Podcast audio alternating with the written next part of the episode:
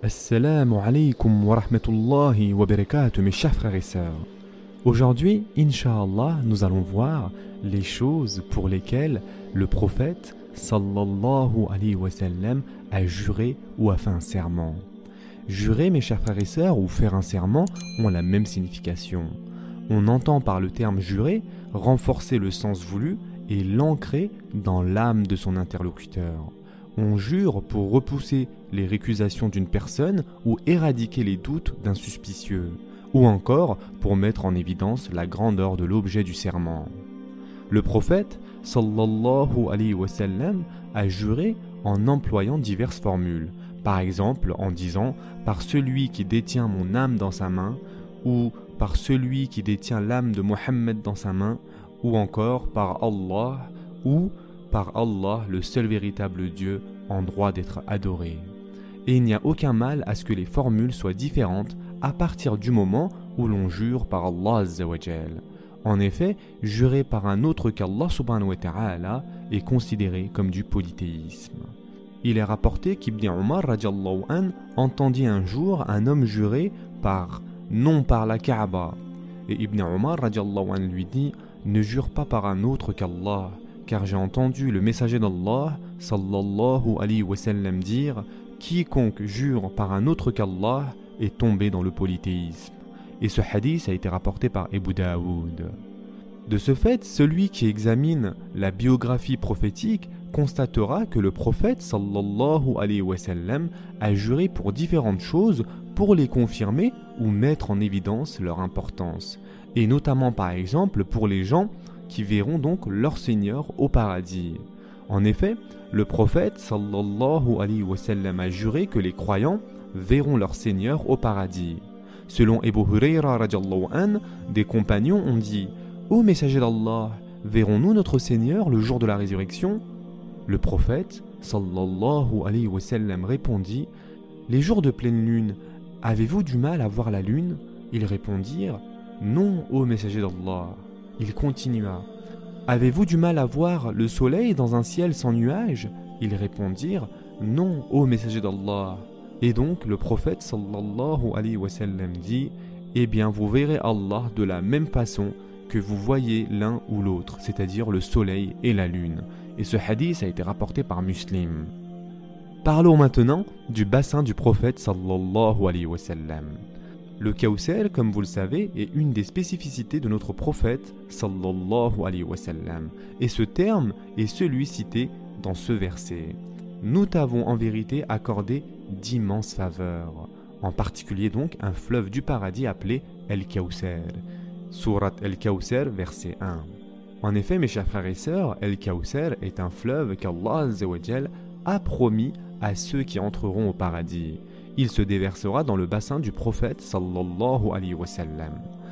Ce bassin est un des honneurs qui sera fait à notre prophète sallallahu alayhi wa dans l'au-delà. Dans le Sahih de Bukhari, un hadith nous informe de l'existence de ce bassin actuellement. Le prophète sallallahu alayhi wa sallam a juré donc qu'il existe en raison de sa valeur et de l'importance de le porter à la connaissance de sa communauté afin que ses membres puissent mettre en œuvre les moyens qui leur permettront de s'y retrouver. Uqba ibn Amir an, relate que le prophète sallallahu alayhi wa sallam alla visiter les tombes des martyrs de la bataille de Uhud en faveur desquels il pria.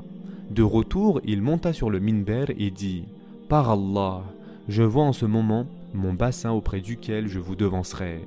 Je témoignerai ce jour-là en votre faveur. Ou encore, selon Asma bint Abi Bakr anha, le prophète sallallahu a dit Je me tiendrai sur le bassin et regarderai qui d'entre vous viendra s'y abreuver. Certains seront saisis avant de me rejoindre. Je m'écrirai alors Ô Seigneur, ce sont des gens qui se réclament de moi et de ma communauté. On dira alors Sais-tu ce qu'ils ont fait après ta mort? Ils n'ont pas tardé à rebrousser chemin. Et ce hadith a été rapporté par Bukhari. Parlons maintenant, mes chers frères et sœurs, de la sacralité des compagnons, la mise en évidence de leur mérite et l'interdiction de leur porter atteinte. En effet, porter atteinte à un des compagnons du prophète sallallahu alayhi wa sallam en leur causant du tort, en dépréciant leur valeur, est quelque chose de très très grave. Cette question fait partie des hérésies dont les renégats et les hérétiques sont à l'origine pour parvenir à discréditer la sunna. C'est pour cela que le prophète sallallahu alayhi wa sallam a juré de la sacralité des compagnons et ainsi donc qu'il est interdit de leur porter atteinte.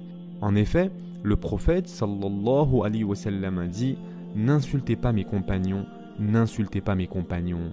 Par celui qui détient mon âme dans sa main, si l'un d'entre vous dépensait en aumône l'équivalent de la montagne de Uhud en or, il n'atteindrait pas l'équivalent de la valeur de ce que contiennent deux de leurs mains qu'ils ont donné en aumône et pas même sa moitié. Et ce hadith a été rapporté par Muslim. Ce que le compagnon a donné en aumône, que ce soit d'une quantité équivalente à ce que peut contenir deux mains jointes, ou même ce que peut contenir une seule main, a plus de valeur auprès d'Allah que ce que l'un d'entre nous dépenserait, même si cela équivaut à la valeur de la montagne de Uhud. Un ancien savant de hadith, mes chers frères et sœurs, a dit Si tu vois un homme porter atteinte à la valeur d'un des compagnons du prophète sallallahu alayhi wa sallam, alors sache que c'est un renégat. La raison est la suivante. Le messager est une vérité. Le Coran est une vérité. Ses enseignements sont une vérité. Or, ce ne sont autres que les compagnons qui nous ont transmis tout ceci. Ainsi, celui qui les discrédite, en les critiquant, ne veut que réduire à néant la valeur du Coran et de la Sunna. C'est pourquoi qui les critique est plus en droit d'être critiqué et discrédité. Plus encore, il est plus en droit et c'est ce qu'il convient de faire avec une telle personne, de le juger comme apostat, égaré, menteur et corrupteur. Le prophète sallallahu alayhi wa sallam a aussi insisté sur l'obligation d'aimer les croyants. L'amour mutuel entre les croyants est une obligation, mes chers frères et sœurs. Et tout ce qui ne peut être réalisé que par le biais d'une chose, alors cette chose est obligatoire. Aussi, parmi les choses qui contribuent à l'amour entre les croyants, la salutation qu'ils s'adressent les uns aux autres, c'est la clé de l'amour fraternel, la cause de l'harmonie, la manifestation d'un des rites de la religion. Sans compter ce que cela contient comme humilité et bienveillance envers la sacralité des musulmans. D'après Ebu Huraira an, le prophète sallallahu alayhi wa sallam a dit Par celui qui détient mon âme dans sa main, vous n'entrerez au paradis que lorsque vous aurez la foi, et vous n'aurez véritablement la foi que lorsque vous vous aimerez les uns les autres. Voulez-vous que je vous indique une chose qui fera naître de l'amour entre vous? Saluez-vous les uns les autres. Et ce hadith a été rapporté par Muslim.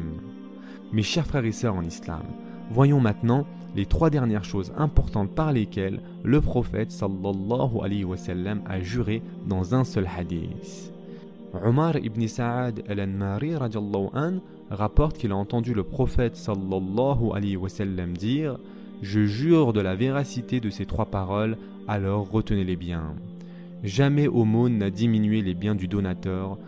Nul ne supporte patiemment une injustice sans qu'Allah n'ajoute à son honneur. Et nul n'a ouvert la porte de la mendicité sans qu'Allah ne lui ouvre la porte de la pauvreté. Et ce hadith, mes chers frères et sœurs, a été rapporté dans le musnad de l'imam Ahmed. Ce hadith nous apprend que ceux qui prêchent le bien doivent, en transmettant le savoir et en adressant des conseils, susciter l'intérêt de l'auditoire et faire en sorte de lui donner envie d'écouter ce qu'il va être dit et y être attentif. Le prophète sallallahu alayhi wa sallam a aussi insisté sur l'interdiction de nuire aux voisins. En effet, nuire aux voisins peut se faire par la parole ou les actes, mais on peut aussi nuire à sa personne, à sa famille, à ses enfants, à sa maison, à son invité. Le prophète sallallahu alayhi wa sallam en jurant pour interdire de nuire à son voisin a dit Par Allah, il n'est pas croyant, par Allah, il n'est pas croyant, par Allah, il n'est pas croyant. On demanda Qui donc, ô messager d'Allah? Le prophète, sallallahu alayhi wa sallam, répondit Celui dont les voisins ne sont pas à l'abri de sa malveillance. Et ce hadith a été rapporté par Bukhari. Ce hadith et ce serment du prophète sallallahu alayhi wa sallam enjoint donc à ne pas nuire à son voisin et il confirma ce fait en jurant à trois reprises Par Allah, il n'est pas croyant. Par Allah, il n'est pas croyant. Par Allah, il n'est pas croyant. Et enfin, pour terminer, mes chers frères et sœurs, notre prophète, sallallahu alayhi wa nous a enseigné notre religion, mis en évidence le licite et l'illicite, par incitation parfois et dissuasion d'autrefois. Il nous a mis en garde et prévenu. il nous a conté des récits, nous a donné des exemples. Pourtant, il savait bien que ses compagnons croyaient avec certitude en ses propos et que nous aussi y croirions par la suite avec certitude. Néanmoins, il a eu recours parfois à des serments et à jurer dans certaines situations pour des choses importantes. Ceci pour stimuler notre motivation, expliquer le danger et la gravité des faits pour lesquels il jurait. Quand il jurait, c'était pour indiquer le mérite et l'importance d'un acte d'obéissance ou d'une œuvre pieuse. Nous devons alors lui obéir promptement et adopter l'attitude adéquate. Mais il pouvait aussi jurer pour une chose contre laquelle il souhaitait nous mettre en garde et de laquelle il redoutait le danger et les néfastes répercussions qui pouvaient en découler. Dans ce cas, nous devons nous méfier de ne pas nous retrouver confrontés à l'objet de la mise en garde. Dans d'autres cas, il pouvait aussi jurer pour informer d'un point du dogme ou l'ancrer dans nos âmes. Mes chers frères et sœurs en islam, nous devons alors avoir foi en ceux dont il nous informe, quand bien même cela irait à la rencontre de notre raison, puisque le prophète sallallahu alayhi wa sallam ne dit que la vérité. Ce sera tout pour aujourd'hui. En attendant, prenez soin de vous mes chers frères et sœurs, et à très prochainement, Inch'Allah.